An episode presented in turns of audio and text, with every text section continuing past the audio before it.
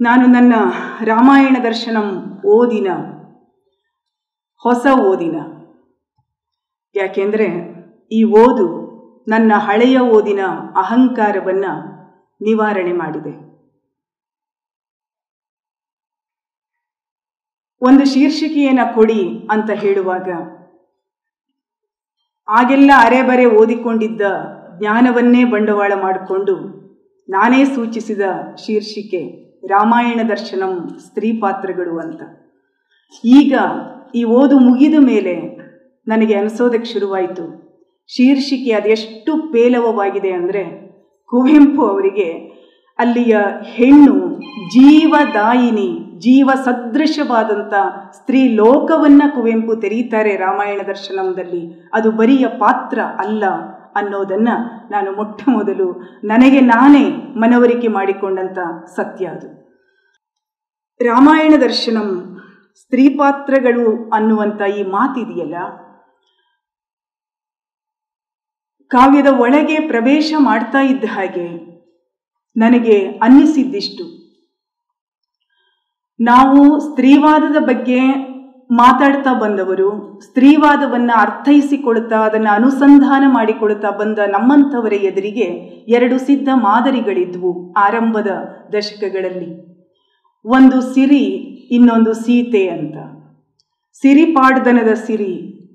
ತನ್ನ ಕೊಡಸರಾಳುವನನ್ನ ಯಾರ್ಯಾರು ತನ್ನ ಹೆಣ್ತನವನ್ನು ಅಪಮಾನಿಸುತ್ತಾರೋ, ಆ ಎಲ್ಲ ಮನೆಗಳನ್ನ, ಎಲ್ಲ ಸಂಬಂಧವನ್ನ ಸುಟ್ಟುರಿಸಿ ಪ್ರತೀಕಾರದ ಕಿಚ್ಚಿನಲ್ಲಿ ತಾನೂ ಬೆಂದು ಬೇಯಿಸುವ ಸಿರಿ ನಮಗೆ ಪ್ರತಿರೋಧದ ಒಂದು ಮಾದರಿಯಾಗಿ ಕಂಡಿದ್ದು ನಿಜ. ಮತ್ತು ಆಗೆಲ್ಲ ನಾವು ಸೀತೆ ತುಂಬ ಅನುಸಂಧಾನದ, ಅನುನಯದ ಒಂದು ದುರ್ಬಲ ಪಾತ್ರ ಅಂತಲೇ ಗ್ರಹಿಸಿದವರು. ಆದರೆ ಈಗ ನಮಗೆ ಸ್ತ್ರೀವಾದದ ಒಂದು ಒಂದು ಕಾಲು ಶತಮಾನವನ್ನು ಅಥವಾ ಒಂದು ಮೂವತ್ತು, ನಲವತ್ತು ವರ್ಷಗಳ ಈ ಕನ್ನಡದ ಅದರ ಪ್ರಯಾಣ ಏನಿದೆಯಲ್ಲ, ಈ ಪ್ರಯಾಣದ ಈ ಬಿಂದುವಿನಲ್ಲಿ ನಾವು ನಿಂತುಕೊಂಡಾಗ ನಮಗಿವತ್ತು ಸೀತೆ ಹೆಣ್ಣುತನದ ಪ್ರತಿರೋಧದ ಸಶಕ್ತ ಮಾದರಿಯಾಗಿ ಕಾಣಿಸ್ತಾಳೆ. ನಾವೀಗ ಎಲ್ಲಿ ಬಂದು ತಲುಪಿದ್ದೀವೋ ಬಹಳ ಅಚ್ಚರಿಯಾಯಿತು ನನಗೆ, ಕುವೆಂಪು ಅಲ್ಲಿದ್ದಾರೆ. ಕುವೆಂಪು ಅಲ್ಲಿದ್ದಾರೆ ರಾಮಾಯಣ ದರ್ಶನಂದಲ್ಲಿಯ ಸ್ತ್ರೀ ಪಾತ್ರಗಳು ಹೆಣ್ಣಿನ ಸಶಕ್ತತೆಯ ಅನ್ವೇಷಣೆಯಲ್ಲಿ ತೊಡಗಿವೆ. ಹೆಣ್ಣು ಹೀಗೆ ಯಾಕೆ? ಗಂಡಿಗೆ ಅರ್ಥವೇ ಆಗದ, ಗಂಡು ಪ್ರಮೇಯ ವಿವರಿಸಿಕೊಳ್ಳಲು ಅಸಾಧ್ಯವಾದ ಹೆಣ್ಣಿನ ಶಕ್ತಿಯ ಸ್ರೋತ ಯಾವುದು ಅನ್ನೋದು ಕುವೆಂಪು ಅವರ ರಾಮಾಯಣಂ ದರ್ಶನಂದ ಮುಖ್ಯ ಆದ್ಯತೆಯೇ ಆಗಿತ್ತು ಅಂತ ನನಗನ್ಸುತ್ತೆ. ಮಲೆಗಳಲ್ಲಿ ಮದುಮಗಳು ನೋಡುವಾಗ ಹೇಗೆ ನಮಗೆ ಅಲ್ಲಿ ದೇಯಂತಹ ಒಂದು ಪುಟ್ಟ ಪಾತ್ರದ ಮೂಲಕ ಕುವೆಂಪು ಕೌಟುಂಬಿಕ, ಲೈಂಗಿಕ ಹಿಂಸೆಯ ದೊಡ್ಡ ರಾಜಕಾರಣವನ್ನು ಅನಾವರಣ ಮಾಡ್ತಾರೋ ಹಾಗೆ ಅವರು ಏನನ್ನ ಅನುಸಂಧಾನ ಮಾಡೋದಕ್ಕೆ ಹೊರಡ್ತಾರೆ ಅನ್ನೋದು ನನಗೆ ತುಂಬ ಪ್ರೀತಿಯ ಮತ್ತು ಆಸಕ್ತಿಯ ಸಂಗತಿಯಾಗಿ ತೆರೆದುಕೊಳ್ತಾ ಹೋಯಿತು. ಹಾಗಾಗಿ ಈ ಹೆಣ್ಣಿನ ಬಿಂಬಗಳನ್ನು ನಾವು ಗಮನಿಸುವ ಸಂದರ್ಭದಲ್ಲಿ ಕುವೆಂಪು ಸ್ವತಃ ಹೇಳ್ತಾರೆ, ಜಗದೊಳಗೆ ಒಂದು ರಾಮಾಯಣವಲ್ಲ, ವಾಲ್ಮೀಕಿಯೊಬ್ಬನೇ ಕವಿಯಲ್ಲ. ಜಗದೊಳೆನಿತು ರಾಮಾಯಣಗಳೊಳವು ಕನ್ನಡದ ನಮಗೆಲ್ಲರಿಗೂ ಗೊತ್ತಿರೋ ಮಾತದು. ಆದರೆ, ಈ ಎನಿತು ರಾಮಾಯಣಗಳಲ್ಲಿ ಇಲ್ಲದಂತಹ ಹೆಣ್ಣಿನ ಸೂಕ್ಷ್ಮಾತಿ ಸೂಕ್ಷ್ಮವಾದಂಥ ಸ್ತರಗಳನ್ನು ಶೋಧಿಸುವ ಕೃತಿಯಾಗಿ ನನಗೆ ರಾಮಾಯಣ ದರ್ಶನ ಮುಖ್ಯ ಆಗತ್ತೆ. ನಾನು ಎಚ್ ವಿ ಸಾವಿತ್ರಮ್ಮ ಅವರ ಸೀತೆ ರಾಮ ರಾವಣ ಮತ್ತು ವಿಮುಕ್ತಿಯನ್ನ ನನ್ನ ಹೃದಯದಲ್ಲಿ ಇಟ್ಟುಕೊಂಡು ಇದ್ದವಳು. ಆದರೆ ನನಗೆ ಎಚ್ ವಿ ಸಾವಿತ್ರಮ್ಮನವರಿಗಿಂತ ಮೊದಲೇನೆ ಒಂದು ಅರ್ಧ ಶತಮಾನಗಳ ಹಿಂದೆ ಇಂಥದ್ದೊಂದು ಎಚ್ಚರದಿಂದ ಕುವೆಂಪು ಅವರ ಪ್ರಜ್ಞೆ ಕೆಲಸ ಮಾಡಿತ್ತು ಅನ್ನೋದು ಇವತ್ತಿಗೆ ಬಹಳ ಅಚ್ಚರಿಯ ಮತ್ತು ವಿಭೂತಿ ಶಕ್ತಿಯ ಆ ತಾಕತ್ತನ್ನು ನಾನು ನಾನು ಈ ಕಳೆದ ಎಂಟತ್ತು ದಿನಗಳಿಂದ ಅದನ್ನು ಅನುಭವಿಸ್ತಿದ್ದೀನಿ. ಹೊರತು ನನಗೆ ಅದಕ್ಕೆ ಭಾಷೆಯ ರೂಪದಲ್ಲಿ ಕೊಡೋದಕ್ಕೆ ಸಾಧ್ಯ ಆಗತ್ತೋ ಇಲ್ಲವೋ ಗೊತ್ತಿಲ್ಲ. ಸ್ತ್ರೀ ಪಾತ್ರಗಳನ್ನು ನಾವು ನೋಡುವ ಸಂದರ್ಭದಲ್ಲಿ ಕುವೆಂಪು ಅವರು ಒಂದು ಹುಡುಕಾಟವನ್ನು ನಡೆಸ್ತಾರೆ. ಆ ಹುಡುಕಾಟ ಹೆಣ್ಣಿನ ಶಕ್ತಿಯ ಕೇಂದ್ರ ಯಾವುದು ಹಾಗಿದ್ರೆ ಇಡೀ ಪ್ರಪಂಚವನ್ನ ಸಲಹುವ, ತನ್ನ ಸುತ್ತಲಿರುವ ಲೋಕವೊಂದು ಅತ್ಯಂತ ಅಸಮತೋಲದಲ್ಲಿ ಇದ್ದಾಗಲೂ ಕೂಡ ಅದನ್ನು ಧರಿಸುವಂತಹ ಆ ಹೆಣ್ಣಿನೊಳಗೆ ಎಲ್ಲಿದೆ ಅಂತ ಹುಡುಕುವ ಸಂದರ್ಭದಲ್ಲಿ ಇಲ್ಲಿ ಗೊತ್ತಾಗುವ ಒಂದು ಬಹಳ ಮುಖ್ಯವಾದ ಅಂಶ ಏನು ಅಂದರೆ ಹೆಣ್ಣಿನ ತಾಯಿತನ.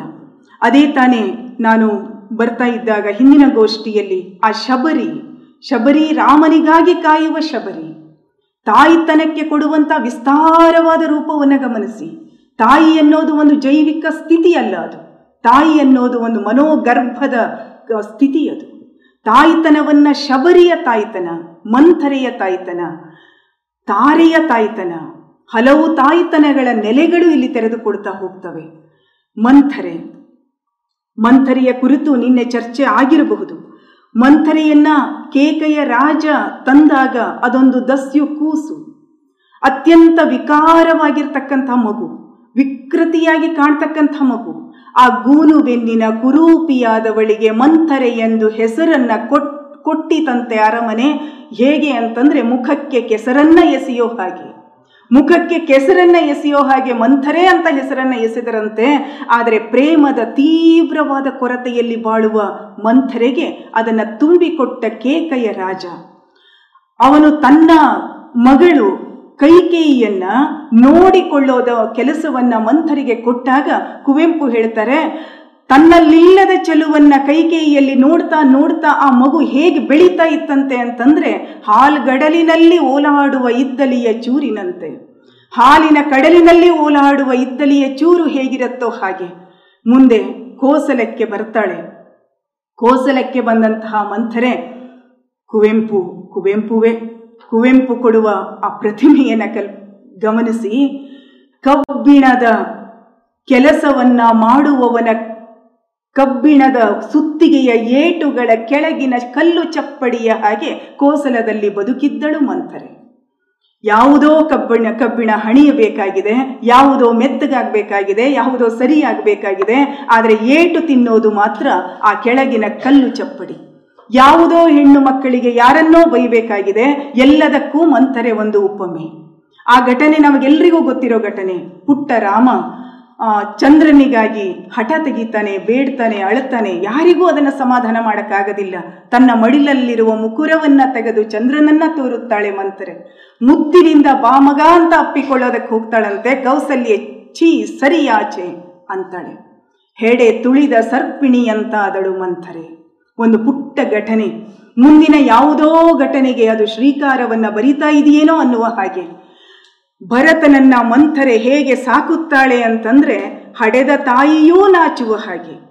ಕೈಕೇಯಿಗೆ ಭರತ ಎಷ್ಟು ಗೊತ್ತೋ ಅದಕ್ಕಿಂತ ಹೆಚ್ಚು ಗೊತ್ತು ಮಂಥರೆಗೆ ಭರತ. ಆ ಪ್ರೇಮ ವಾಹಿನಿಯಲ್ಲಿ ತೇಲಿ ತೇಲಿ ಆ ಕಾರಣಕ್ಕಾಗಿಯೇ ಇಡೀ ಮುಂದಿನ ಘಟನೆಗೆ ಬೀಜ ರೂಪವಾದಂತಹ ಒಂದು ಸಂಗತಿ ಅದು ಮಂಥರೆಯಿಂದ ನಡೆಯಿತು. ನಮಗೆ ಗೊತ್ತು. ಆದರೆ ಗಮನಿಸಿ ದಶರಥ ಮಾಡಿದ್ದು ಸರಿಯೇ? ಈ ಸಣ್ಣ ಪ್ರಶ್ನೆಯನ್ನ, ಆ ಮೌನವನ್ನ ಕುವೆಂಪು ಅಲ್ಲಿ ಇಡ್ತಾರೆ.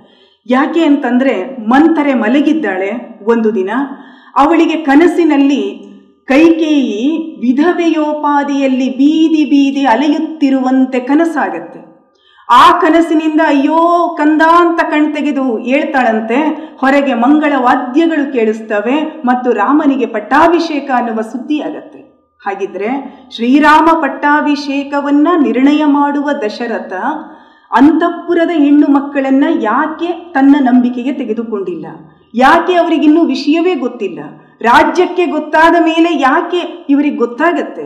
ಒಂದೊಮ್ಮೆ ದಶರಥ ಈ ಸಮಸ್ಯೆಯನ್ನು ಮೊದಲೇ ಪರಿಹರಿಸಿದ್ದಿದ್ದರೆ ರಾಮಾಯಣದ ಮುಂದಿನ ಘಟನೆಗಳು ನಡೆಯುತ್ತಿದ್ದುವೆ ಅನ್ನುವಂಥ ಪ್ರಶ್ನೆಯನ್ನ. ಯಾಕೆ ಅಂದರೆ ಒಂದೇ ಗೊಂಚಲ ಹೂಗಳಂತೆ ಬದುಕಿದ್ದರು ನಾಲ್ವರು ಸಹೋದರರು ಅನ್ನುವಾಗ ಇದು ಸರಿ. ಆದರೆ ಭರತ, ಲಕ್ಷ್ಮಣ, ಶತ್ರುಘ್ನರು ಯಾರಾದರೂ ತಮ್ಮ ಹಕ್ಕೊತ್ತಾಯದ ಮಾತುಗಳನ್ನು ಎತ್ತಿದ್ದರೆ ಆಗ ಪಿತೃಪ್ರಧಾನವಾದ ವ್ಯವಸ್ಥೆ ಅದನ್ನು ಹೇಗೆ ಬಗೆಹರಿಸಿಕೊಳ್ಳುತ್ತಿತ್ತು ಅನ್ನೋ ಸಮಸ್ಯೆಯನ್ನು ಕೂಡ ನಾವು ಗಮನಿಸಬೇಕಾಗತ್ತೆ. ಮಂತರೆ, ಈ ಪ್ರಶ್ನೆಯನ್ನು ಎತ್ತುತ್ತಾಳೆ, ಕೈಕೇಯಿಯನ್ನು ತಿದ್ದುತ್ತಾಳೆ, ಮಕ್ಕಳು ನಾಲ್ವರು ನನಗೆ. ಕೈಕೇಯಿ ಹೇಳೋ ಮಾತು ಭರತನಿಗೇನು, ರಾಮನಿಗೇನು ಅಂತ ಕೈಕೇಯಿ ಹೇಳಿದರೂ ಕೂಡ ಅದನ್ನ ಮತ್ತೆ ಮತ್ತೆ ತಿದ್ದುವ ತನ್ನ ಮಾತೃತ್ವದ ಪ್ರೇಮಕ್ಕೆ ಒಂದು ಉಪಾಧಿಯನ್ನು ರೂಪಿಸಿಕೊಳ್ಳೋದಕ್ಕೆ ಮಂಥರೆ ಹೊರಡುತ್ತಾಳೆ. ಆದರೆ ಮಂಥರೆಯ ಈ ದೂಷಣೆ, ಕೊನೆಗೆ ದಶರಥನ ಸಾವಾಗತ್ತೆ. ದಶರಥನ ಸಾವಾದ ಮೇಲೆ ಮಂಥರೆ ಏನಾದಳು? ನೇರವಾಗಿ ಸ್ಮಶಾನದಿಂದ ಕಾಡು ಹಾದಿಯನ್ನ ಹಿಡಿದು ಹೋಗಿ ಬಿಡ್ತಾಳವಳು ಅಲ್ಲೆಲ್ಲೋ ಕಾಡಿಗೆ ಬಿದ್ದ ಕಾಳ್ಗಿಚ್ಚನ್ನ ಮಗನೇ ಭರತ ಅಂತ ಹೋಗಿ ಅಪ್ಪಿ. ಆ ಕಾಳ್ಗಿಚ್ಚಿನಲ್ಲಿ ಬೆಂದು ಹೋಗ್ತಾಳಂತೆ, ಸುಟ್ಟುರಿದ ಚಿಟ್ಟೆಯ ಹಾಗೆ. ಆದರೆ ಆದರೆ ಇಡೀ ಇವು ಪಾತ್ರಗಳೆಲ್ಲ ಇವು ಪ್ರಜ್ಞಾ ಸೇತುಗಳ ಹಾಗೆ. ಯಾಕೆ ಇವು ಪ್ರಜ್ಞಾ ಸೇತುಗಳು ಅಂದರೆ, ಇಡೀ ರಾಮಾಯಣ ದರ್ಶನದ ಕೊನೆಗೆ ಬಂದರೆ, ಕಟ್ಟ ಕಡೆಗೆ ನಾವು ಬಂದ್ರೆ ಇನ್ನು ರಾಮ ಲಕ್ಷ್ಮಣರು ಆಗಮಿಸಿಲ್ಲ ಅಂತ ನೋವನ್ನ ಅನುಭವಿಸುತ್ತಿರುವ ಭರತ ಚಿತೆಯನ್ನ ಸಿದ್ಧಪಡಿಸಿದ್ದಾನೆ. ಚಿತೆಯಲ್ಲಿ ತನ್ನನ್ನ ಹತ್ಯೆ ಮಾಡ್ಕೋಬೇಕು, ಪ್ರವೇಶ ಮಾಡಬೇಕು ಅಂತ ಕಾಯ್ತಾ ಇದ್ದಾನೆ. ಒಂದು ದನಿ ಕೇಳತ್ತೆ ಅವನಿಗೆ ಆಕಾಶ ಮಾರ್ಗದಲ್ಲಿ. ಒಂದು ಅದ್ಭುತವಾದ ಸ್ತ್ರೀ ಕಾಣಿಸ್ತಾಳೆ, ಸುಂದರಿಯಾದ ಸ್ತ್ರೀ ಕಾಣ್ತಾಳೆ. ನಿಲ್ಲು ಭರತ, ನಿನ್ನಣ್ಣ ಬರುವವನಿದ್ದಾನೆ, ದುಡುಕಬೇಡ. ಭರತ ಕೇಳ್ತಾನೆ, ಯಾರು ನೀನು? ನಿನ್ನನ್ನು ತಡೆಯುವ ನಾನು ಯಾರು ಗೊತ್ತಾಗದಿಲ್ವೇ ನಾನು ಮಂಥರೆ. ನೀನು ಮಂಥರೆಯೇ ಸುಳ್ಳು ಹೇಳ್ತಾ ಇದೀಯಾ? ಇಲ್ಲ ಕಂದ, ನಾನೇ ಮಂಥರೆ. ಆ ವಿಕೃತಿಯನ್ನ ಕಳೆದುಕೊಂಡ ಬರೀ ಬೆಳಕಾದ ಮಂಥರೆ. ಇದು ಕುವೆಂಪು ಕೊಡುವ ತಾಯ್ತನದ ಅದ್ಭುತವಾದಂಥ ಒಂದು ರೂಪಕ. ಹೊರಗಿನ ಬಾಹ್ಯ ವಿಕೃತಿಗಳೆಲ್ಲ ಕಳೆದು ಬೆಳಕಿನ ಚಿಲುಮೆಯಾಗುವ ಮಂಥರೆ ಭರತನ ಆತ್ಮದಲ್ಲಿ ಭರತನ ಪ್ರಜ್ಞೆಯೊಳಗೆ ಬೆರೆತು ಹೋಗಿದ್ದಾಳೆ. ಭರತನಿಗೆ ತಾಯಿ ಎಂದರೆ ಕೈಕೇಯಿ ಎಷ್ಟೋ? ಮಂಥರೆಯೂ ಅಷ್ಟೇ. ಮುಂದಿನ ಲೋಕಕ್ಕೂ ಕೂಡ ತಾಯಿ ಎಂದರೆ ಕೌಸಲ್ಯೆ ಕೈಕೇಯಿ ಸುಮಿತ್ರಿಯರೆಷ್ಟೋ? ಅದಕ್ಕೂ ಹೆಚ್ಚು ಮಂಥರೆ ಅನ್ನೋದನ್ನು ಈ ಕಾವ್ಯ ನಿರೂಪಿಸೋದಕ್ಕೆ ಹೊರಡತ್ತೆ ಅನ್ನುವಂಥದ್ದು.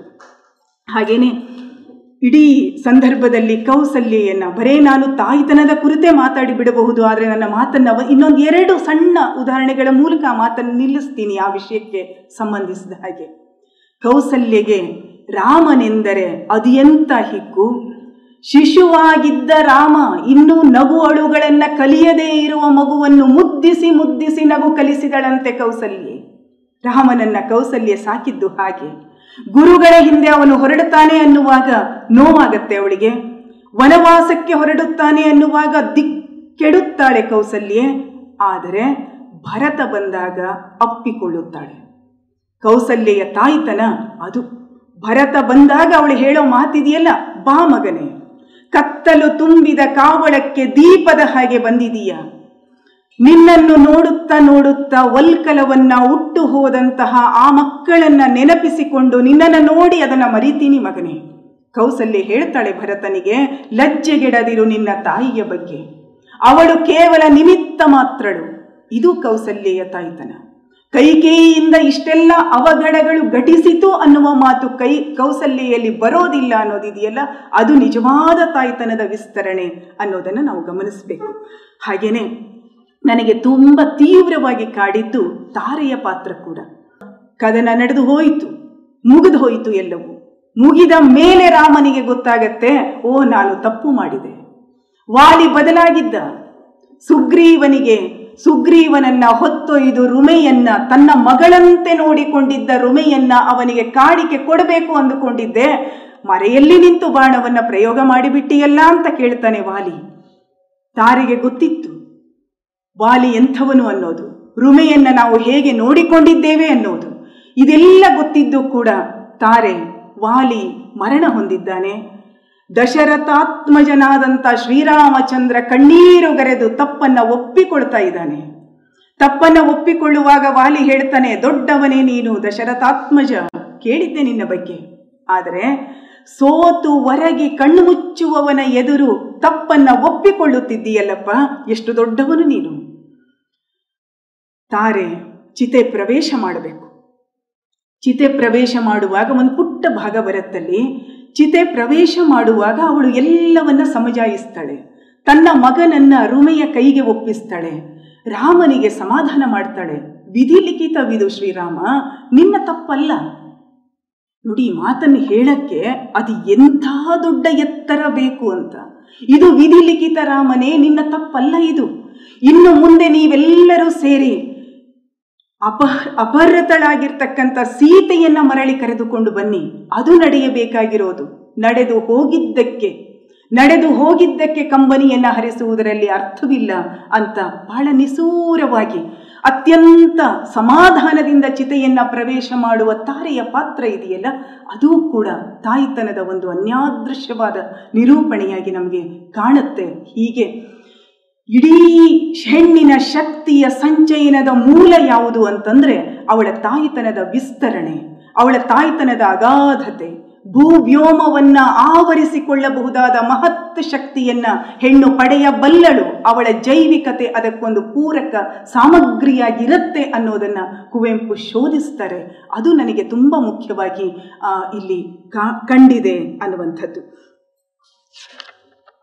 ಎರಡನೇದಾಗಿ ಸೀತೆ. ಸೀತೆಯನ್ನ, ಸೀತೆಯ ತಾಯ್ತನದ ಬಗ್ಗೆ ಒಂದು ಮಾತನ್ನು ಇಲ್ಲೇ ಹೇಳಿ, ನಂತರ ಮುಂದಿನ ಚರ್ಚೆಗೆ ನಾನು ಹೋಗ್ತೀನಿ. ಸೀತೆಯಲ್ಲಿ ತಾಯ್ತನವನ್ನ, ಯಾಕಂದ್ರೆ ಇಡೀ ನಮ್ಮ ರಾಮಾಯಣ ದರ್ಶನ ಒಂದು ಹಂತಕ್ಕೆ ನಿಲ್ಲತ್ತೆ, ಲಂಕೆಯಿಂದ ಅಯೋಧ್ಯೆಗೆ ಬರುತ್ತೆ. ಮತ್ತು, ಹಾ, ಸಾಕು ಲಂಕೆ, ಸಾಕು ಶಂಕೆ ಅಂತ ಮುಕ್ತಾಯ ಆಗತ್ತೆ. ಆದರೆ, ಶಂಕೆಯ ಮತ್ತೊಂದು ರಾಮಾಯಣ ಮುಂದುವರಿಯಲಿದೆ. ಸೀತೆ. ಸೀತೆಯ ತಾಕತ್ತನ್ನ ಗಮನಿಸ್ಬೇಕು ನಾವು. ಇಡೀ ಆ ಪಾತ್ರದ ಬೆಳವಣಿಗೆ ಇದೆಯಲ್ಲ? ಅಣು ರೇಣು ತೃಣಕಾಷ್ಟಗಳಲ್ಲಿ ಆವರಿಸಿಕೊಳ್ತಾ ಹೋಗುವ ಪಾತ್ರ ಅದು. ತುಂಬ ಎಳೆಯ ಮಗು, ಎಳಸು ಮಗು, ಮುಗ್ಧ ಮಗುವಾದ ಸೀತೆ. ಇವನೇ ಈ ಶಿವಧನಸ್ಸನ್ನ ಮುರಿಯಲಿ. ರಾಮ ಬಂದು ಶಿವಧನಸ್ಸಿನ ಸಮೀಪಕ್ಕೆ ಬಂದಾಗ ಸೀತೆ ಬೇಡ್ಕೊ ಬೇಡ್ಕೋತಾಳಂತೆ ಶಿವನ ಶಿವನ ಹತ್ರ. ಶಿವನೇ, ನೀನಿದ್ದದ್ದು ನಿಜ, ಆದರೆ ಆ ಹಳೆಯ ಧನಸ್ಸು ಮುರಿದು ಬೀಳಲಿ. ರಾಮನನ್ನು ವರಿಸಬೇಕು ಅನ್ನುವುದು ಸೀತೆಯ ಆಸೆ, ಸೀತೆಯ ಕನಸು, ಸೀತೆಯ ನಿರೀಕ್ಷೆ, ಅದು ಕೈಗೂಡತ್ತೆ. ಆದರೆ ಕೈಗೂಡಿದ ಮೇಲಿನ ಕಥನ ಇದೆಯಲ್ಲ, ಅದು ಬಹಳ ಮಹತ್ವದ್ದು. ರಾವಣನಿಂದ ಸೀತೆ ಅಪಹೃತಳಾಗಿದ್ದಾಳೆ ಸೀತೆ ಈಗ ಅಶೋಕವನದಲ್ಲಿದ್ದಾಳೆ. ಅಶೋಕವನದಲ್ಲಿರುವ ಸೀತೆಯ ಬಳಿಗೆ ಧಾನ್ಯಮಾಲಿನಿಯ ಜೊತೆಗೆ ರಾವಣ ಬರ್ತಾನೆ. ಧಾನ್ಯಮಾಲಿನಿ ರಾವಣನ ಪ್ರೇಯಸಿ ಪತ್ನಿ. ರಾವಣ ಅವಳನ್ನ, ಇನ್ನೊಬ್ಬನ ಮಡದಿಯಾದವಳನ್ನ ಕರೆದು ತಂದಿದ್ದಾನೆ. ರಾವಣನ ಮಡದಿಯಾಗಿ ಸುಖವಾಗಿದ್ದಾಳವಳು ಲೋಕದ ಕಣ್ಣಿಗೆ. ಧಾನ್ಯ ಮಾಲಿನಿಯನ್ನ ಉದಾಹರಣೆಯಾಗಿಟ್ಟುಕೊಂಡು ರಾವಣ ತನ್ನ ಬಗ್ಗೆ ತಾನು, ತನ್ನ ತೇಜಸ್ಸಿನ ಬಗ್ಗೆ, ತನ್ನ ಪೌರುಷದ ಬಗ್ಗೆ ವಿಪರೀತವಾದ ಅಹಂಕಾರ ಅವನಿಗೆ. ಅದನ್ನ ಸೀತೆಯ ಎದುರಿಗೆ ಹೇಳ್ತಾನೆ. ಸೀತೆ, ಹೇಳ್ತಾಳೆ, ದಶಗ್ರೀವ, ಮರುಗುವೆ ನಿನಗಾಗಿ ತಾಯಿ ತನ್ನ ಕೇಡಾಡಿ ಕಂದಂಗೆ ಮರುಗುವ ಹಾಗೆ. ರಾವಣ ಬಂದ ತಕ್ಷಣ ಅವನನ್ನ ಒಮ್ಮೆ ನೋಡಿ ಮುಖ ತಿರುಗಿಸಿದವಳು. ಮರುಕ್ಷಣ ಅವನ ಮುಖಕ್ಕೆ ಮುಖ ಕೊಟ್ಟು, ದಿಟ್ಟಿಗೆ ದಿಟ್ಟಿ ಕೊಟ್ಟು, ಕಣ್ಣಿಗೆ ಕಣ್ಣು ಬೆರೆಸಿ ಹೇಳ್ತಾಳೆ, ದಶಗ್ರೀವ, ಮರುಗುತ್ತೇನೆ ನಿನಗಾಗಿ. ತಾಯಿ ತನ್ನ ಕೇಡಾಡಿ ಕಂದನಿಗೆ ಮರುಗುವ ಹಾಗೆ. ಸೀತೆ ದೊಡ್ಡವಳಾಗಿ ಬಿಡ್ತಾಳೆ ರಾವಣನ ಮಗಳ ವಯಸ್ಸಿನಲ್ಲಿ ಇರಬಹುದಾದ ಸೀತೆ ರಾವಣನ ತಾಯಿಯಾಗುವ ಆ ಚಲನೆ ಇದೆಯಲ್ಲ, ಅದು ಅದ್ಭುತವಾದ ಚಲನೆ, ಬಹಳ ದೊಡ್ಡ ಚಲನೆ, ಬಹಳ ದೊಡ್ಡ ತಾಕತ್ತದು ಹೇಳ್ತಾಳೆ, ಹಿರಿಯನು ನೀನು, ಹಿರಿಯನಾಗಿ ಬಾಳು, ಲಂಕೆಯನ್ನು ಆಹುತಿ ಕೊಡಬೇಡ ರಾವಣ. ಇದೇ ಭಾವನೆ ಅವಳಿಗೆ ಕೊನೆಯವರೆಗೂ ರಾವಣನ ಬಗ್ಗೆ ಇರುತ್ತೆ. ಹಾಗಾಗಿ ರಾವಣನ ಮರಣದ ಸುದ್ದಿಗೆ ಅವಳು ಸಂಭ್ರಮಿಸಲಾರಳು. ಸೀತೆಗೆ ಸಂಭ್ರಮ ಇಲ್ಲ, ಅಷ್ಟೇ ಅಲ್ಲ, ದಶಾನನ ಸ್ವಪ್ನ ಸಿದ್ಧಿಯಲ್ಲಿ ನೋಡ್ತೀವಿ ನಾವು. ಕೊನೆ, ಕೊನೆಗೆ ಬಂದಾಗ ರಾವಣನಿಗೆ ಕನಸಾಗತ್ತೆ. ರಾವಣ ಒಳಗೊಳಗೆ ತಳ್ಳಂಕಗೊಳ್ತಾನೆ, ತಳಮಳಗೊಳ್ತಾನೆ, ಕನಸು ಕಾಣ್ತಾನೆ. ಎಂಥ ಕನಸದು? ಮಂಡೋದರಿ ಹತ್ರ ಹೇಳ್ತಾನೆ, ಭಾಮೆ, ಕನಸಾಯಿತು ನನಗೆ. ಯುದ್ಧ ನಡೀತಾ ಇದೆ. ಯುದ್ಧಕ್ಕೆ ಇನ್ನೇನು ರಾವಣ ಹೊರಡಬೇಕು. ಕನಸಾಯಿತು. ಏನು ಕನಸು? ನಾನು ಮತ್ತು ಮಡಿದ ಸೋದರ ಕುಂಭಕರ್ಣ ಇಬ್ಬರು ಪುಟ್ಟ ಮಕ್ಕಳಾಗ್ಬಿಟ್ಟಿದ್ದೀವಿ. ಮತ್ತು ಯಾವುದೋ ಒಂದು ಋಷಿಯಾಶ್ರಮ ಯಾವುದೋ ಅಂತ ನನಗೆ ಗೊತ್ತಿಲ್ಲ. ವೈದೇಹಿಯ ತೊಡೆಯೊಳಗೆ ಕಂದರ್ಕಳಾಗಿ ಆಡುತ್ತಿರ್ಪೆವು ನಾವು. ವೈದೇಹಿಯ ತೊಡೆಯೊಳಗೆ ಅವಳಿ ಮಕ್ಕಳಾಗಿ ನಾವು ಆಡ್ತಿದ್ದೀವಿ ಅಳ್ತಾ ಇದ್ದೀವಿ. ಮಂಡೋದರಿ ಓಡಿ ಬಂದು ರಾವಣನ ಮೈಯನ್ನ ನೇವರಿಸಿ, ತಲೆಯ ಬೆವರನ್ನ ಒರೆಸಿ, ನೀರು ಕುಡಿಸಿ ಹೇಳ್ತಾಳೆ, ನಿನ್ನೊಳಗೆ ಬದಲಾವಣೆಯಾಗ್ತಿದೆಯಲ್ಲ ಅದರ ಸಂಕೇತ ಅದು, ನೀನು ಚಿಂತೆ ಮಾಡಬೇಡ ಅಂತ. ರಾವಣನಿಗೆ, ಸೀತೆಯೂ ತಾಯಿ, ಮಂಡೋದರಿಯೂ ತಾಯಿ. ಆ ತಾಯ್ತನದ ವಿಸ್ತಾರವಾದ ಬಹು ನೆಲೆಗಳಿದಾವಲ್ಲ ಆ ಬಹು ನೆಲೆಗಳನ್ನ ಇಷ್ಟೊಂದು ದೊಡ್ಡ ಮತ್ತು ದಟ್ಟ ದಟ್ಟವಾದ ರೀತಿಯಲ್ಲಿ ಕಟ್ಟಿಕೊಟ್ಟಂಥ ಕಾವ್ಯಗಳು ನನ್ನ ಓದಿನ ಮಿತಿಯಲ್ಲಿ ತುಂಬ ಕಮ್ಮಿ ಅಂತಲೇ ನನಗನ್ನಿಸ್ತಾ ಇದೆ.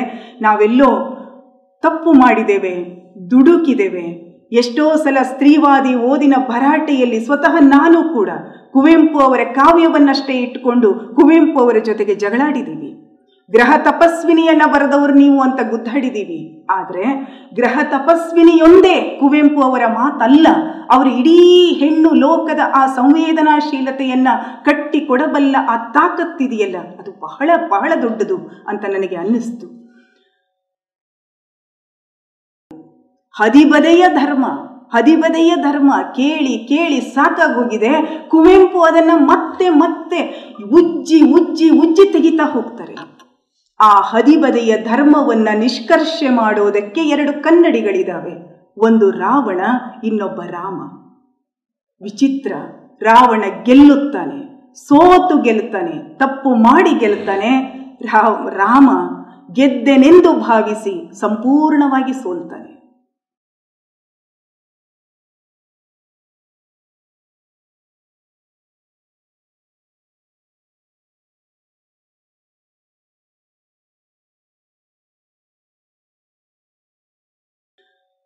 ಹಾಗೆಯೇ ಇಡೀ ರಾಮಾಯಣ ದರ್ಶನಂ ಹೆಣ್ಣಿನ ನೆಲೆಯಿಂದ ಮುಖಾಮುಖಿಯಾಗುವ ಮತ್ತೊಂದು ಅಭೂತಪೂರ್ವವಾದ ಮತ್ತು ಎಂದೂ ಬಗೆಹರಿಸಿಕೊಳ್ಳಲಿಕ್ಕೆ ಸಾಧ್ಯವೇ ಆಗದಂತಹ ಪ್ರಮೇಯ ಯಾವುದು ಅಂತಂದರೆ ಪಾತಿವೃತ್ಯ ಏನದು ಪಾತಿವೃತ್ಯ ಹದಿಬದೆಯ ಧರ್ಮ ಹದಿಬದೆಯ ಧರ್ಮ ಕೇಳಿ ಕೇಳಿ ಸಾಕಾಗೋಗಿದೆ, ಕುವೆಂಪು ಅದನ್ನು ಮತ್ತೆ ಮತ್ತೆ ಉಜ್ಜಿ ಉಜ್ಜಿ ಉಜ್ಜಿ ತೆಗಿತಾ ಹೋಗ್ತಾರೆ. ಆ ಹದಿಬದೆಯ ಧರ್ಮವನ್ನ ನಿಷ್ಕರ್ಷೆ ಮಾಡೋದಕ್ಕೆ ಎರಡು ಕನ್ನಡಿಗಳಿದಾವೆ. ಒಂದು ರಾವಣ, ಇನ್ನೊಬ್ಬ ರಾಮ. ವಿಚಿತ್ರ, ರಾವಣ ಗೆಲ್ಲುತ್ತಾನೆ, ಸೋತು ಗೆಲ್ತಾನೆ ತಪ್ಪು ಮಾಡಿ ಗೆಲ್ತಾನೆ ರಾಮ ಗೆದ್ದೆನೆಂದು ಭಾವಿಸಿ ಸಂಪೂರ್ಣವಾಗಿ ಸೋಲ್ತಾನೆ. ನೋಡಿ, ಅದನ್ನು ಇಲ್ಲಿಂದ ನಾವು ಆರಂಭ ಮಾಡ್ಕೋಬಹುದಾದರೆ ಮಾರೀಚನ ಬಳಿ ರಾವಣನಾಡುವ ಮಾತು. ರಾವಣನೀಗ ಸೋತು ಬಂದಿದ್ದಾನೆ. ಮಿಥಿಲೆಯ ಶಿವಧನಸ್ಸನ್ನ ಮುರಿಯಲಿಕ್ಕೆ ಹೋಗಿ ಅದು ಅಸಾಧ್ಯವಾಗಿ ಬಿದ್ದು ಅಪಮಾನಿತನಾಗಿದ್ದಾನೆ. ಅಪಮಾನವನ್ನ ಸಣ್ಣ ಪುಟ್ಟ ಅಪಮಾನವನ್ನು ಸಹಿಸಿಕೊಳ್ಳುವ ಶಕ್ತಿಯೇ ಇಲ್ಲದ ಗಂಡು ಗರ್ವ. ಅಪಮಾನಿತನಾಗಿದ್ದಾನೆ. ಸೀತೆಯನ್ನ ಪಡೆಯಲೇಬೇಕು ಅಂತ ಅನ್ನಿಸ್ತಿದೆ. ಅದಕ್ಕೆ ನೆಪ ಶೂರ್ಪನಕಿಯನ್ನ ಕಳಿಸೋದು. ಶೂರ್ಪನಕಿ ಹೋಗ್ತಾಳೆ ಚಂದ್ರನಕ್ಕಿ ಹೋಗ್ತಾಳೆ. ಲಕ್ಷ್ಮಣನ ಕೈಯ ಬಾಣ ಕುವೆಂಪು ಇಲ್ಲಿ ತನ್ನ ಕಥಾನಾಯಕರನ್ನ ಬಹಳ ಜೋಪಾಸನೆ ಮಾಡ್ಕೋತಾರೆ. ಲಕ್ಷ್ಮಣನ ಕೈಯ ಬಾಣಗಳು ಬಾಣ ಕೆತ್ತಿ ಹೋಗಿದೆ ಚಂದ್ರನಕಿಯ ಮುಖವನ್ನ. ನೆಪವಾಗತ್ತೆ ಅದು. ಆ ನೆಪವನ್ನ ಪೂರೈಸೋದಕ್ಕೆ ಪುಷ್ಪಕ ವಿಮಾನವನ್ನ ತಗೊಂಡು ರಾವಣ ಹೋಗಬೇಕು, ಮಾರೀಚ ಬೇಕು. ಮಾರೀಚನನ್ನ ಕೇಳೋದಕ್ಕೆ ಒಂದು ಕಾರಣ ಇದೆ. ಮಾರೀಚನ ತಾಯಿ ತಾಟಕಿಯನ್ನ ರಾಮ ವಧೆ ಮಾಡಿದ್ದಾನೆ. ಇಡೀ ಇಡೀ ರಾಮಾಯಣ ದರ್ಶನದ ಆರಂಭದಲ್ಲೇ ಬರುವ ಶಿಲಾ ತಪಸ್ವಿಯ ಭಾಗ ಇದೆ ನೋಡಿ. ಆ ಭಾಗದಲ್ಲಿ ರಾಮ್ ರಾಮನಿನ್ನು ಮುಂದಿನ ಎಲ್ಲ ಘನ ಕಾರ್ಯಕ್ಕೆ ಉದ್ಯುಕ್ತನಾಗುವ ಮೊದಲು ಅವನ ಬದುಕಿನಲ್ಲಿ ಅಯಾಚಿತವೆನ್ನುವಂತೆ ಎರಡು ಘಟನೆಗಳು ನಡೆಯುತ್ತವೆ ಒಂದು, ಗುರು ಹೇಳಿದ್ದನ್ನು ಕೇಳಿ ತಾಟಕಿಯನ್ನ ವಧಿಸೋದು.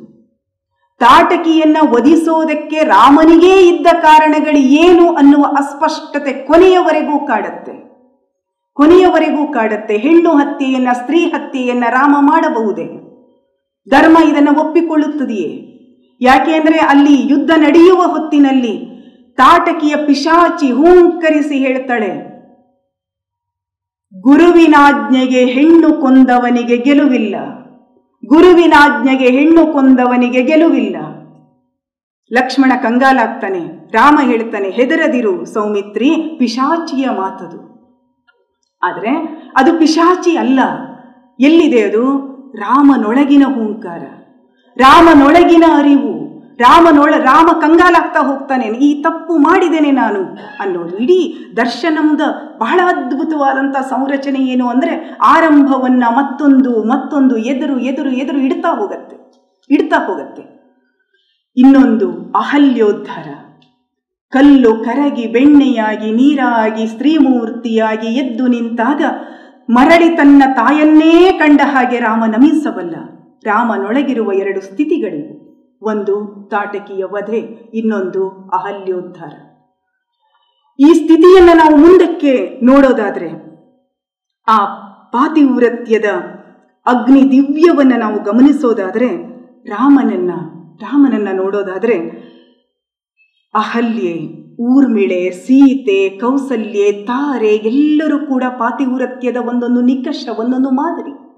ಆದರೆ ರಾವಣನಿಗೆ ಮಂಡೋದರಿ ಇದ್ದಾಳೆ.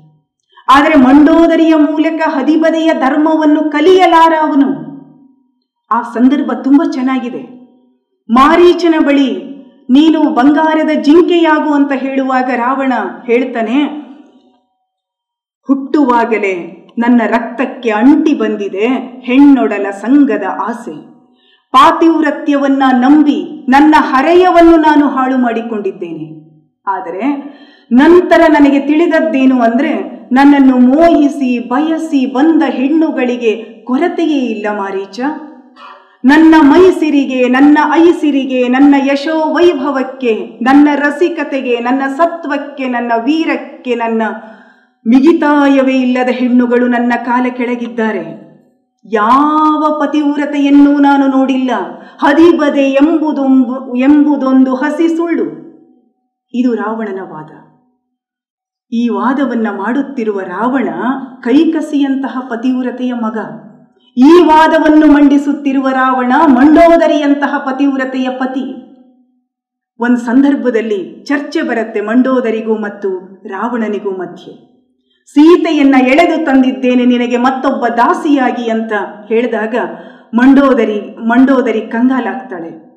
ಎಂತಿದ್ದರೂ ನನ್ನ ಬಲ್ ಬಲ್ಮೆಯ ಭಾಮೆ ನೀನು ಅಂತ ಮಂಡೋದರಿಯನ್ನ ಸಮಾಧಾನ ಮಾಡಕ್ಕೆ ಹೋಗ್ತಾನೆ. ಅದು ಎಂತಿಪ್ಪುದೋ ಅಂತಾಳೋಳು ಅದು ಎನ್, ಎಂದ್ ಎಂದದು? ಎಂದಿನಿಂದ ಕೇಳುತ್ತಿದ್ದೇನೆ ಈ ಸುಳ್ಳನ್ನ? ಎಂದೂ ರಾವಣ ಬದಲಾಗಲಾರ. ಹದಿಬದೆ ಎಂಬವಳು ಇರ್ಪಳೆ, ಹಸಿ ಸುಳ್ಳು. ರಾವಣನ ಮಾತು. ಮಂಡೋದರಿ ಹೇಳ್ತಾಳೆ, ತೋರುತ್ತಿದ್ದೆ ನಿನಗೆ, ಜಗದೊಳಗೆ ಮತ್ತೊಬ್ಬ ರಾವಣನಿದ್ದಡೆ ಇನ್ನೊಬ್ಬ ರಾವಣನಿದ್ದು ಅವನು ನನ್ನನ್ನು ಅಪಹರಿಸಿದ್ದರೆ ನಿನಗೆ ತೋರಿಸ್ತಿದ್ದೆ ನಾನು. ಹದಿಬದೆ ಅಂದರೆ ಏನು ಅನ್ನೋದನ್ನ ರಾವಣ, ಮಿಥಿಲೇಶನ ಮಗಳು ತೋರಬಲ್ಲಳು ನಿನಗೆ ತೋರಬಲ್ಲಳು ನಿನಗೆ. ಹದಿಬದೆಯ ಧರ್ಮದ ಶಕ್ತಿ ಏನು ಅನ್ನುವುದನ್ನ ಆಗ ರಾವಣ ಕಂಗಾಲಾಗಿ ಹೇಳ್ತಾನೆ, ನಿನ್ನ ನಲ್ಮೆ ಗೆಲ್ಗೆ ನಾ ಸೋಲಿಗೆ. ನಾ ಸೋಲ್ತೀನಿ. ನಿನ್ನ ನಲ್ಮೆಯೇ ಗೆಲ್ಲಲಿ. ಸೈಪು ಬಾಳಿಗೆ. ಬದುಕಿಗೆ ಒಳ್ಳಿ ಒಳಿತಾಗತ್ತೆ. ಆಯಿತು ನೋಡೋಣ, ನೀನು ಗೆದ್ರೆ ನನಗೂ ಸಂತೋಷವೇ ಅಂತ ಜಗಳಿಕೊಳ್ಳುವ ಪ್ರಯತ್ನವನ್ನು, ಜಾರಿಕೊಳ್ಳುವ ಪ್ರಯತ್ನವನ್ನು ರಾವಣ ಮಾಡ್ತಾನೆ ಅನ್ನುವಂಥದ್ದು. ಈ ಹದಿಬದಿಯ ಧರ್ಮದ ಒಂದು ವ್ಯಾಖ್ಯಾನ ಇದೆಯಲ್ಲ? ಹಾಗಂದ್ರೆ ಏನು? ಕೇವಲ ಒಂದು ಘಟನೆಯಾಗಿ ಕುವೆಂಪುವಿಗೆ ಅದು ಮುಖ್ಯ ಆಗೋದಿಲ್ಲ. ನಮ್ಮ ಸಮಾಜದೊಳಗೆ ಬೇರು ಬಿಟ್ಟಿರುವ ಒಂದು ಅಮೂರ್ತವಾದ ಈ ಕಲ್ಪನೆ ಇದೆಯಲ್ಲ? ಇದನ್ನು ವಿವರಿಸಿಕೊಳ್ಳುವುದು ಹೇಗೆ ಹಾಗಿದ್ರೆ ಅನ್ನೋದಕ್ಕೆ ಕುವೆಂಪು ಬಹಳ ಹಿಂದೆನೆ ಮುಖಾಮುಖಿಯಾಗ್ತಾರೆ ಅನ್ನಿಸ್ತು ನನಗೆ. ರಾವಣನಿಗೆ ನೆನಪಿದೆ ವೇದವತಿಯ ಘಟನೆ. ವೇದವತಿ ಬ್ರಾಹ್ಮಣ ಕನ್ಯೆ. ರಾವಣ ಅವಳನ್ನ ಎಳೆದು ತರ್ತಾನೆ. ಎಲ್ಲಿ ರಾವಣ ತನ್ನನ್ನು ಬಲಾತ್ಕರಿಸಬಹುದೋ ಅಂತ ತಿಳಿದು ಅಗ್ನಿಗೆ ಆಹುತಿಯಾಗಿ ಸಾಯ್ತಾಳೆ ವೇದವತಿ. ರಾವಣ ಈಗಲೂ ಮರಗುತ್ತಾನೆ, ಛೇ, ಗೊತ್ತಿಲ್ಲ ಅವಳಿಗೆ, ನಾನೆಂದೂ ಬಲಾತ್ಕರಿಸಲಾರೆ. ರಾವಣನ ಬಹಳ ಅದ್ಭುತವಾದಂತ ಈ ಸ್ಥಿತಿ ಇದೆಯಲ್ಲ. ಎಳೆದು ತರುತ್ತೇನೆ, ಮಣಿಸುತ್ತೇನೆ ಹೆಣ್ಣುಗಳನ್ನ, ಅವರಾಗಿ ಅವರೇ ಒಪ್ಪಿಕೊಳ್ಳುವಂತೆ ಮಾಡುತ್ತೇನೆ, ಅದು ಅವನ ಗಂಡು ಗರ್ವದ ವಿಜಯ. ಆದರೆ ಎಂದಿಗೂ ನಾನು ಬಲಾತ್ಕರಿಸಲಾರೆ? ಈ ಮಾತನ್ನ ಮತ್ತೆ ಮತ್ತೆ ನಾವು ರಾಮಾಯಣದ ಒಳಗಡೆ ಕೇಳಿಸ್ಕೊಂತೀವಿ. ಆದರೆ ಧಾನ್ಯ ಮಾಲಿನಿ. ಕೇವಲ ಸೀತೆಯೊಬ್ಬಳೇ ಅಲ್ಲ, ಮಂಡೋದರಿಯೊಬ್ಬಳೇ ಅಲ್ಲ, ಧಾನ್ಯ ಮಾಲಿನಿ ಅವನಿಗೊಡ್ಡುವ ಸವಾಲು ಬಹಳ ದೊಡ್ಡದು. ಈ ಸಂದರ್ಭಕ್ಕೆ ಒಳಗೊಂಡ ಹಾಗೆ, ಧಾನ್ಯ ಮಾಲಿನಿಯ ಪಾತ್ರಕ್ಕೆ ಒಳಗೊಂಡ ಹಾಗೆ ಯುದ್ಧ ನಡೆದಿದೆ. ಯುದ್ಧ ನಡೆದಿದೆ. ಅವಳ ಮಗ ಅತಿಕಾಯ ಯುದ್ಧಕ್ಕೆ ಹೊರಟಿದ್ದಾನೆ. ಧಾನ್ಯ ಮಾಲಿನಿಯ ಮಗ ಅತಿಕಾಯ ಯುದ್ಧಕ್ಕೆ ಹೊರಟಿದ್ದಾನೆ. ಹೊರಟ ಮಗನನ್ನ ಮರಳಿ ಕರೀತಾನೆ ಕುವೆಂಪು, ರಾವಣ, ಲಂಕೇಶ.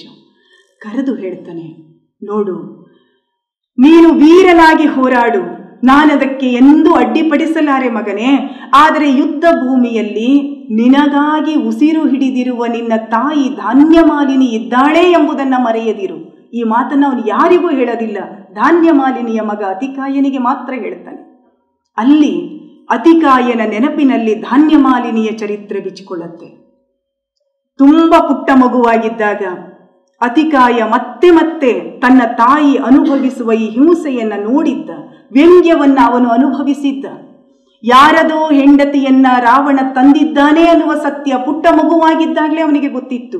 ಇವನು ನನ್ನ ತಂದೆ ಹೌದು, ಆದರೆ ನನ್ನ ತಾಯಿಯ ನಿಜವಾದ ಗಂಡನಲ್ಲ ಅನ್ನುವಂಥ ಸತ್ಯ ಅತಿಕಾಯನಿಗೆ ಗೊತ್ತಿತ್ತು. ಒಮ್ಮೆ ಅವನು ಕೇಳ್ತಾನೆ, ಪುಟ್ಟ ಮಗುವಾಗಿದ್ದಾಗ ಕೇಳ್ತಾನಂತೆ, ಧಾನ್ಯ ಮಾಲಿನಿ, ಉಸಿರು ನಿಂತು ಹೋದ ಹಾಗೆ ಮಗುವನ್ನ ಗಟ್ಟಿಯಾಗಿ ತಬ್ಬಿ, ಅವನ ಕೊರಳ ಮೇಗೆ ಕೊರಳಿಟ್ಟು ಧಾರಾಕಾರವಾಗಿ ಹತ್ತು ಬಿಡ್ತಾಳೆ. ಆ ಕ್ಷಣ ಅವನು ನಿರ್ಧಾರ ಮಾಡ್ತಾನೆ, ಬದುಕಿರುವಷ್ಟು ಕಾಲವು ತಾಯಿಯನ್ನು ಪ್ರೀತಿಸುತ್ತೇನೆ ಮತ್ತು ಗೌರವಿಸುತ್ತೇನೆ ಅಂತ. ಅತಿಕಾಯ ತುಂಬ ಪ್ರೀತಿಸುವ ತಾಯಿಯವಳು. ಆದರೆ ಈಗ ಅವನು ಹೊರಡೋದೇ ಈ ನಿರ್ಧಾರದ ಮೂಲಕ, ಅಮ್ಮ ಬಿಡುಗಡೆ ಬೇಕು ನಿನ್ನ ಕಣ್ಣೀರಿಗೂ ನನ್ನ ಅಪಮಾನಕ್ಕೂ. ನಮಗಿಬ್ಬರಿಗೂ ಬಿಡುಗಡೆ ಬೇಕು. ಈ ಬಿಡುಗಡೆಗೆ ಈ ಯುದ್ಧ ಒಂದು ನೆಪ.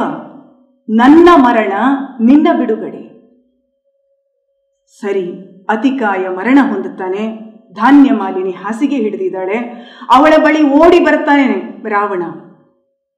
ಓಡಿ ಬಂದು ಪ್ರಜ್ಞಾಶೂನ್ಯಳ ರೀತಿಯಲ್ಲಿದ್ದಾಳೆ. ಓಡಿ ಬಂದು ಕೂಡ್ತಾನೆ ಅವಳ ಹಾಸಿಗೆ ಮೇಲೆ. ಕೂತು ಅವಳ ತಲೆಯನ್ನು ನೇವರಿಸ್ತಾನೆ. ಅವಳು ಇಲ್ಲಿಲ್ಲ. ಅವಳು ಯಾರ್ದೋ ಜೊತೆ ಮಾತಾಡ್ತಿದ್ದಾಳೆ. ಬಿಟ್ಟು ಬಂದ, ತೊರೆದು ಬಂದ ಆತನ್ನ ಗಂಡನ ಜೊತೆಗೆ ಅವಳು ಮಾತಾಡ್ತಿದ್ದಾಳೆ. ಮೈಯನಲ್ಲದೆ ಮನವನಿತ್ತೇನೆ ನಾನು ರಕ್ಕಸಗೆ. ಮನವನಲ್ಲದೆ ತನುವ ನೋಡುವನೆ ಜಗದೀಶ್ವರಂ. ದೇವರು ದೇಹ ನೋಡೋದಿಲ್ಲ, ಮನಸ್ಸನ್ನು ನೋಡ್ತಾನೆ. ನಾನು ಈ ರಾಕ್ಷಸನಿಗೆ ನನ್ನ ದೇಹವನ್ನ ಸಮರ್ಪಿಸಿರಬಹುದು, ಆದರೆ ನನ್ನ ಮನಸ್ಸನ್ನಲ್ಲ. ಅಷ್ಟೇ ಅಲ್ಲ, ಅವಳು ಹೇಳ್ತಾಳೆ, ಸೀತೆಯನ್ನು ರಾವಣ ಎಳೆದು ತಂದಿದ್ದಾನೆ, ಅವಳನ್ನು ಮುಟ್ಟಿದ್ದಾನೆ. ಆದರೆ ಸೀತೆ ಪತಿತೆಯಾಗುತ್ತಾಳೆಯೇ? ಬಹಳ ಮುಖ್ಯವಾದ ಪ್ರಶ್ನೆ ಇದು.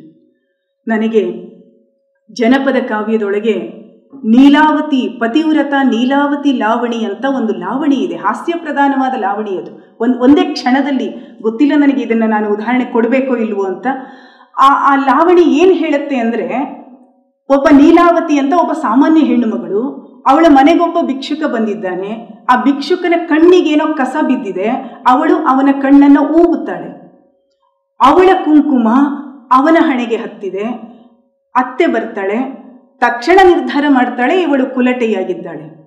ಅವಳನ್ನ ಎಳೆದು ಮನೆಯಿಂದ ಹೊರಗೆ ಹಾಕ್ತಾರೆ. ನೀಲಾವತಿ ಒಂಥರ ಉಡ ಕಚ್ಚಿದ ಹಾಗೆ ಬಾಗಿಲು ಕಚ್ಕೊಂಡು ಬೀಳ್ತಾಳೆ. ಹೇಳ್ತಾಳೆ ಅವಳು, ಇಲ್ಲೇ ಸಾಯ್ತೀನಿ, ನಾನು ತಪ್ಪು ಮಾಡಿಲ್ಲ, ನಾನು ಹೊರಗೆ ಹೋಗೋದಿಲ್ಲ. ಏಳು ದಿನ ಆಯಿತು, ಎಂಟು ದಿನ ಆಯಿತು, ಒಂಬತ್ತು ದಿನ ಆಯಿತು, ನೀರಿಲ್ಲ, ಅನ್ನ ಇಲ್ಲ, ಏನೂ ಇಲ್ಲ. ಕೊನೆಗೆ ಶಿವನಿಗೆ ದುಃಖ ಅನ್ನಿಸ್ತಂತೆ, ಜನಪದ ಕಾವ್ಯ ಅದು.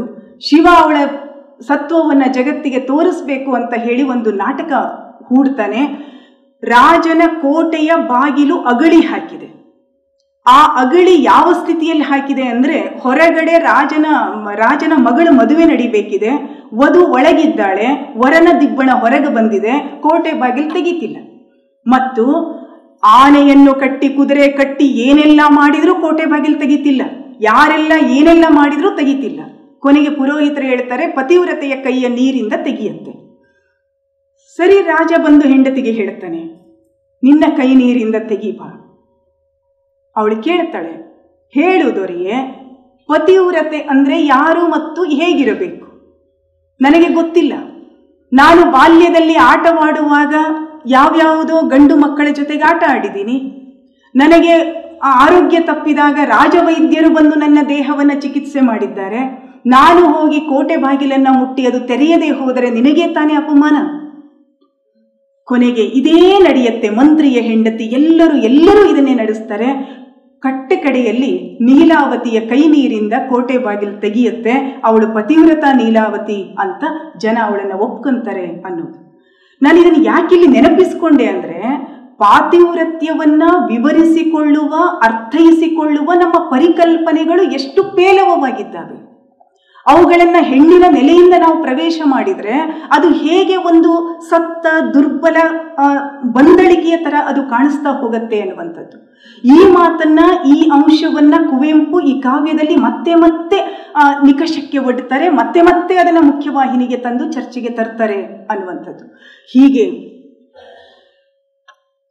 ಗಂಡು ಸಂವೇದನೆಗೆ ತಕ್ಕದೇ ಇರುವಂತಹ ಆ ಹೆಣ್ಣುತನದ ಸೊಬಗನ್ನ ಮತ್ತು ಆ ಶಕ್ತಿಯನ್ನ ಮತ್ತೆ ಮತ್ತೆ ಎದುರಿಡ್ತಕ್ಕಂಥ ಹಲವು ಪಾತ್ರಗಳು ಇಲ್ಲಿ ಇದ್ದಾವೆ ಮಂಡೋದರಿಯ ಸಂದರ್ಭವನ್ನ ನಾವು ನೋಡ್ ನೋಡಿದ್ದೀವಿ ಸೀತೆಯ ಸಂದರ್ಭವನ್ನ ನಾವು ನೋಡ್ತೀವಿ. ಹಾಗೇನೆ ಲಂಕಾಲಕ್ಷ್ಮಿಯ ಬಳಿಗೆ ರಾವಣ ಬೇಡಿಕೊಳ್ತಾನೆ ಕೊನೇ ಹಂತದಲ್ಲೂ. ಗೆಲ್ಲಬೇಕು ತಾನು ತನ್ನೊಳಗಿನ ಕಾಮವನ್ನ ಅಂತ ಎಷ್ಟೇ ನಿರ್ಧಾರ ಮಾಡಿದರೂ ಕೂಡ ರಾವಣಾಧೀಶ ಮತ್ತೆ ಮತ್ತೆ ಸೋಲ್ತಾನೆ. ಕೊನೆಗೂ ಅವನ ಬೇಡಿಕೆ ಏನು ಅಂದರೆ ಸೀತೆ ನನ್ನ ವಶವಾಗಲಿ, ರಾಮನು ಸೋಲಲಿ. ತಥಾಸ್ತು ಅಂತಾಳೆ ಲಂಕಾಲಕ್ಷ್ಮಿ. ತಾಯಿನಿ ನಿಜಂ, ಎರಡೂ ಸಲ್ಲಿಗೆ ಅಂತ ಕೇಳ್ತಾನವನು. ಸಲ್ಗುಂ ಮುಂದಿನ ಬಾಳಿಗೆ. ಸಲ್ಗುಂ ಮುಂದಿನ ಬಾಳಿಗೆ. ಈಗಲ್ಲ ನೀನು ಈಗಲೇ ಅಂತ ನೀ ಕೇಳಲೂ ಇಲ್ಲ. ಮುಂದೆ ಸೀತೆ ನಿನ್ನನ್ನು ಒಲಿಯುತ್ತಾಳೆ, ಮುದ್ದಿಸುತ್ತಾಳೆ, ಎದೆಗವಚಿಕೊಳ್ಳುತ್ತಾಳೆ, ಲಲ್ಲೆಯಾಡುತ್ತಾಳೆ. ಆದರೆ ಅದು ಮುಂದಿನ ಬಾಳಿಗೆ ಲವ ಕುಶರಾಗಿ ಸೀತೆಯ ತೊಡೆಯ ಮೇಲೆ ಆಡಲಿದ್ದೀರಿ ನೀವು. ಆದರೆ ಈ ಈ ಸ್ಥಿತಿಯನ್ನು ನಾವು ಗಮನಿಸ್ಕೊಂಡ್ರೆ ಹೆಣ್ಣಿನ ನಿಜವಾದ ಶೋಧ, ಹೆಣ್ಣಿನ ನಿಜವಾದ ಶೋಧನೆ ಏನು? ಹೆಣ್ಣು ಅಂದರೆ ಯಾರು? ನಿಜಕ್ಕೂ ಹೆಣ್ಣು ಯಾರು? ಈ ಪ್ರಶ್ನೆಯನ್ನ ಕೂಡ ಅಥವಾ ಹೆಣ್ಣಿಗೆ ಏನು ಬೇಕು? ನಾವಿವತ್ತು ಸ್ತ್ರೀವಾದ ಬಹಳ ರೂಕ್ಷವಾಗಿ ಕೇಳ್ಕೊಳ್ಳೋದಕ್ಕೆ ಇಷ್ಟಪಡೋ ಪ್ರಶ್ನೆಗಳಿವು. ಹೆಣ್ಣಿಗೆ ನಿಜಕ್ಕೂ ಏನು ಬೇಕು? ನಿಜಕ್ಕೂ ಏನು ಬೇಕು ಅನ್ನುವ ಸಲುವಾಗಿಯೇ ಚಂದ್ರನಕಿಯ ಪಾತ್ರವನ್ನ ಈ ರೀತಿಯಲ್ಲಿ ಕುವೆಂಪು ಅದನ್ನು ಪರಿಷ್ಕರಿಸಿ ಇಡ್ತಾರೆಯೇ ಅಂತ ನನಗನ್ನಿಸ್ತು. ಚಂದ್ರನಕಿ ಆರಂಭದಲ್ಲಿ ರಾಮ ಲಕ್ಷ್ಮಣರನ್ನ ಕಡುಮೋಹದಿಂದ ಮೋಹಿಸಿದವಳು.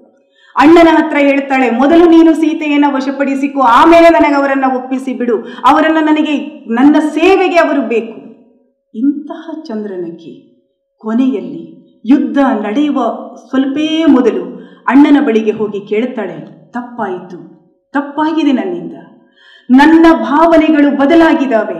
ಸೀತೆಯನ್ನ ನೋಡುತ್ತಾ ನೋಡುತ್ತಾ ನನ್ನೊಳಗೆ ತಿಳಿಯುವು ಸಂಚನಿಸಿದೆ ದಯವಿಟ್ಟು ನನ್ನಿಂದಲೇ ಹಚ್ಚಿದ ಕಿಚ್ಚನ್ನ ನಾನೇ ನಂದಿಸೋದಕ್ಕೆ ಅವಕಾಶವನ್ನ ಕೊಡು. ಏನು ಮಾಡ್ತೀಯ ಅಂತ ಕೇಳ್ತಾನೆ ರಾವಣ. ಹೇಳ್ತಾಳವಳು, ಬಹಳ ಸುಲಭ. ನಾನು ಹೋಗಿ ಚಂದ್ರನಕಿಯನ್ನ ಒಪ್ಪಿ, ನಾನು ಹೋಗಿ ಸೀತೆಯನ್ನ ಒಪ್ಪಿಸುತ್ತೇನೆ ರಾಮನಿಗೆ. ರಾವಣ ಹೇಳ್ತಾನೆ, ನಿನಗೆ ಗೊತ್ತಿಲ್ಲ ರಾಜಕಾರಣ, ಹೇಳಿ ಎಂದು ನಮ್ಮನ್ನ ಹಂಗಿಸುತ್ತಾರೆ. ಹಾಗಿದ್ರೆ ಏನ್ ಮಾಡ್ತೀಯ? ಏನ್ ಮಾಡ್ತೀನ? ಒಂದೇ ಒಂದು ಗೆಲ್ಲುತ್ತೇನೆ ರಾಮ ಲಕ್ಷ್ಮಣರನ್ನ ಕಾಣಿಕೆಯಾಗಿ ಒಪ್ಪಿಸುತ್ತೇನೆ ಸೀತೆಯನ್ನ. ರಾವಣ ಯುದ್ಧದ ಕೊನೆಯ ಕೊನೆಗೆ ಬಂದ ಹಾಗೆ ಕುಂಭಕರ್ಣನ ಮರಣಾನಂತರದ ಆ ಬೆಳವಣಿಗೆಯೊಳಗಡೆ ಇಂಥದ್ದೊಂದು ಅದ್ಭುತವಾದಂಥ ತೀರ್ಮಾನವನ್ನ ಮಾಡ್ತಾನೆ. ತೀರ್ಮಾನ ಮಾಡಿ ಚಂದ್ರನಕಿಗೆ ಹೇಳ್ತಾನೆ, ಹೇಳಬೇಡ ಇದನ್ನ ಯಾರಿಗೂ. ಹಂಗೆ ಹೇಳ್ದವನೇ ಮತ್ತೆ ಹೇಳೋ ಮಾತೇನು ಅಂತಂದ್ರೆ, ನೀವು ಸುಮ್ಮನೆ ಇರ್ತೀರಾ? ನೀವೆಲ್ಲ ಒಂದೇ. ನೋಡಿ ಎಲ್ಲಿಯ ರಾಮಾಯಣ ದರ್ಶನಂ? ಎಲ್ಲಿಯ ತ್ರೇತಾಯುಗ? ಎಲ್ಲಿಯ ನಮ್ಮ ಬದುಕು? ಇಡೀ ಇಡೀ ಕಾಲವನ್ನ ಮೀರಿ ಬಿಡುವ ಕಾಲವನ್ನ ಕೂಡಿ ಬಿಡುವ ಆ ತೂಗು ಈಯಾಲೆ ಇದೆಯಲ್ಲ? ಅಲ್ಲಿಂದ ಇಲ್ಲಿಗೆ, ಇಲ್ಲಿಂದ ಅಲ್ಲಿಗೆ ತೂಗಬಲ್ಲ ತೂಗು ಈಯಾಲೆಯನ್ನ ನಾವಿಲ್ಲಿ ನೋಡ್ತೀವಿ. ಇಲ್ಲಿ ಬರುವ ಪಾತ್ರಗಳು ನಮ್ಮ ಬದುಕಿನ ಸಹಜ ಪಾತ್ರಗಳಾಗ್ತಾ ಆಗ್ತಾನೆ. ಆ ಮಹೋನ್ನತ ಸ್ಥಿತಿಯನ್ನು ಕೂಡ ಅವು ದರ್ಶಿಸೋದೇ ರಾಮಾಯಣ ದರ್ಶನದ ದೊಡ್ಡ ಗುಣ ಅಂತ ನನಗೆ ಅನಿಸ್ತಾ ಇದೆ. ಅಷ್ಟೇ ಅಲ್ಲ, ಮಂಡೋದರಿಯ ಎದುರಿಗೂ ಈ ಮಾತನ್ನು ಆತ ಬಹಳ ಸ್ಪಷ್ಟವಾಗಿ ಹೇಳ್ತಾನೆ.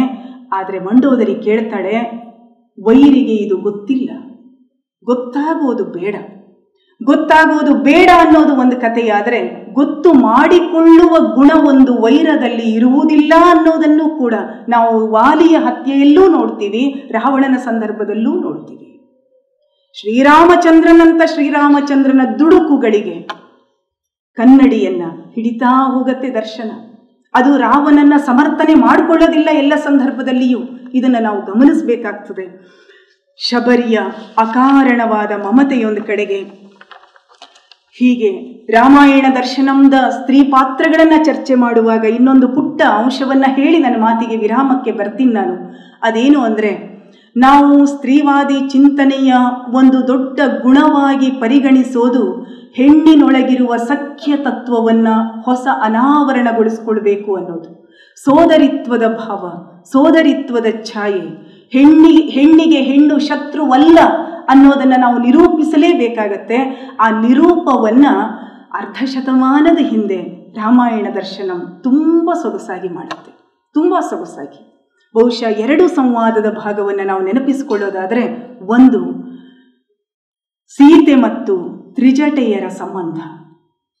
ಲಂಕೆಯ ಅಶೋಕವನದಲ್ಲಿ ಲಂಕೆಯ ಅಶೋಕವನದಲ್ಲಿ ಯಾವಾಗ ಸೀತೆ ಮಂಡೋದರಿಯನ್ನು ಕಾಣುತ್ತಾಳೋ, ಸೀತೆಗೆ ಅನ್ನಿಸತ್ತಂತೆ ಇದು ಅಸುರರ ಲಂಕೆಯಲ್ಲ, ಇದು ಮಂಡೋದರಿಯ ಲಂಕೆ. ಮಂಡೋದರಿ, ನಾ ನಿನಗೆ ಅಕ್ಕ ಅಂತ ಹೇಳುವ ಮಂಡೋದರಿ ಛಾಯೆಗಾಣಿಸಿಕೊಳ್ಳುವ ಮಂಡೋದರಿ. ಸೀತೆ ಮತ್ತು ಮಂಡೋದರಿಯರ ಮಧ್ಯದ ಆ ಸಂವಾ ಸಂವಾದವನ್ನು ಒಂದು ಕ್ಷಣ ನೆನಪಿಸಿಕೊಳ್ಳಿ. ಸೀತೆ ಕೇಳ್ತಾಳೆ ಅಷ್ಟು ಕಣ್ಣೀರಿಡುತ್ತಿದ್ದೀಯಲ್ಲ ಅಕ್ಕ, ನನ್ನ ದುಃಖಕ್ಕಿಂತ ದೊಡ್ಡದೇ ನಿನ್ನ ದುಃಖ. ಅದ್ಭುತವಾದ ಮಾತಿದೆ ಅಲ್ಲಿ. ಮಂಡೋದರಿ ಹೇಳ್ತಾಳೆ ಖಂಡಿತ ದೊಡ್ಡದು ತಂಗಿ ನಿನ್ನಂತ ಹಲವು ಸೀತೆಯರ ದುಃಖಕ್ಕೆ ಕಾರಣನಾದವನ ಮಡದಿ ನಾನು. ಏನಿದು ಏನಿದು, ಯಾ ಎಂಥ ದೊಡ್ಡದನ್ನ? ಕೆಲವು ವರ್ಷಗಳ ಹಿಂದೆ ಬಹುದೊಡ್ಡ ರಾಜಕೀಯ ಅತ್ಯಾಚಾರಗಳೆಲ್ಲ ನಮ್ಮ ಕಾಲದಲ್ಲಿ ನಡೀತಾ ಇದ್ದಾಗ ನಾನು ಯಾವುದೋ ಆವೇಶದಲ್ಲಿ ಮಾತಾಡಿದ್ದೆ. ಮಾತಾಡ್ತಾ ಏನಂದಿದ್ದೆ ಅಂದರೆ ಯಾರು ಅತ್ಯಾಚಾರಿಗಳೋ ಕರೆದು ತನ್ನಿ ಅವರ ತಾಯಿಯರನ್ನ, ಅವರ ಹೆಂಡತಿಯರನ್ನ ಅವರು ಮಾತಾಡಬೇಕು ಅಂತ. ಹಂಗೆ ಮಾತಾಡಿದ ದಿನ ನನಗೆ ಹೇಗನಿಸಿತ್ತು ಅಂತಂದರೆ ಜೀವನದಲ್ಲಿ ಒಂದೇನೋ ಹೊಳಹು, ನನ್ನದೇ ಆದ ಹೊಳವೊಂದು ನನಗೆ ಹೊಳೆದ ಹಾಗೆ. ಆದರೆ ಇದನ್ನು ಓದಿದಾಗ ಅನ್ನಿಸ್ತು. ನಮ್ಮ ಹೊಳಹುಗಳಿಗೆಲ್ಲ ಮೂಲ ಬೆಳಕಾಗಿ ಅಲ್ಲಿದೆ ರಾಮಾಯಣ ದರ್ಶನಂದಲ್ಲಿ ಕುವೆಂಪು ಮಂಡೋದರಿಯಿಂದ ಆಡಿಸುವ ಈ ಮಾತಿದೆಯಲ್ಲ. ನನ್ನ ನೋವು ಬಹಳ ದೊಡ್ಡದು ತಂಗಿ, ರಾವಣನ ಮಡದಿ ನಾನು. ಇದಕ್ಕಿಂತ ದೊಡ್ಡ ನೋವು ಇನ್ನೇನಿದೆ? ಅತ್ಯಾಚಾರಿಯ ಹೆಣ್ಣನ್ನ ಹಗುರವಾಗಿ ನೋಡುವ, ಹೆಣ್ಣನ್ನು ದೇಹವಾಗಿ ನೋಡುವ ಕಣ್ಣುಗಳ ಒಡತಿ ನಾನು ಅನ್ನೋದಕ್ಕಿಂತ ಹೀನ ಒಂದು ಹೆಣ್ಣಿಗೆ ಇದೆಯೇ ಅನ್ನೋದನ್ನ ಪ್ರಶ್ನೆ ಮಾಡುವ ಕಾವ್ಯ ಇದು. ಬಹುಶಃ ತ್ರಿಜಟೆ ಮತ್ತು ಸೀತೆಯರ ಸಂವಾದದಲ್ಲಿ. ಆ ಸಂವಾದದ ಭಾಗದ ಎಲ್ಲವನ್ನು ನಾನು ಹೇಳಕ್ಕೆ ಹೋಗಲ್ಲ, ಒಂದೇ ಒಂದು ಪ್ರಸಂಗ, ಯುದ್ಧ ನಡೀತಾ ಇದೆ. ರಾವಣನಿದ್ದಿದ್ದರೆ ಹೇಳಬಹುದಿತ್ತೇನೋ? ಸೀತೆ ಪವಿತ್ರಳು ಅಂತ. ಆದರೆ ಹೇಳಬೇಕು ಯಾರಿಗೆ? ಲಂಕೆಯ ಯುದ್ಧ ಮುಗಿಯತ್ತೆ, ಶಂಕೆಯ ಯುದ್ಧಕ್ಕೆ ಮುಕ್ತಾಯವೇ ಇಲ್ಲ.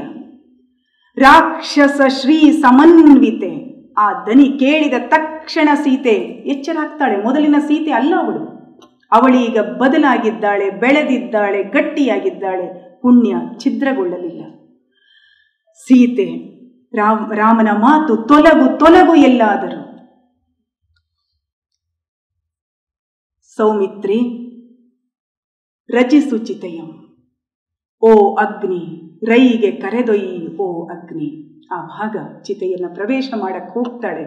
ತಕ್ಷಣ ರಾಮ ಚಿತೆಯನ್ನು ಸೀತೆ ಪ್ರದಕ್ಷಿಣೆ ಹಾಕಿ ಪ್ರವೇಶ ಮಾಡುವ ಸಂದರ್ಭದಲ್ಲಿ ರಾಮನೂ ಜೊತೆಗೂಡಿ ಪ್ರವೇಶ ಮಾಡ್ತಾನೆ.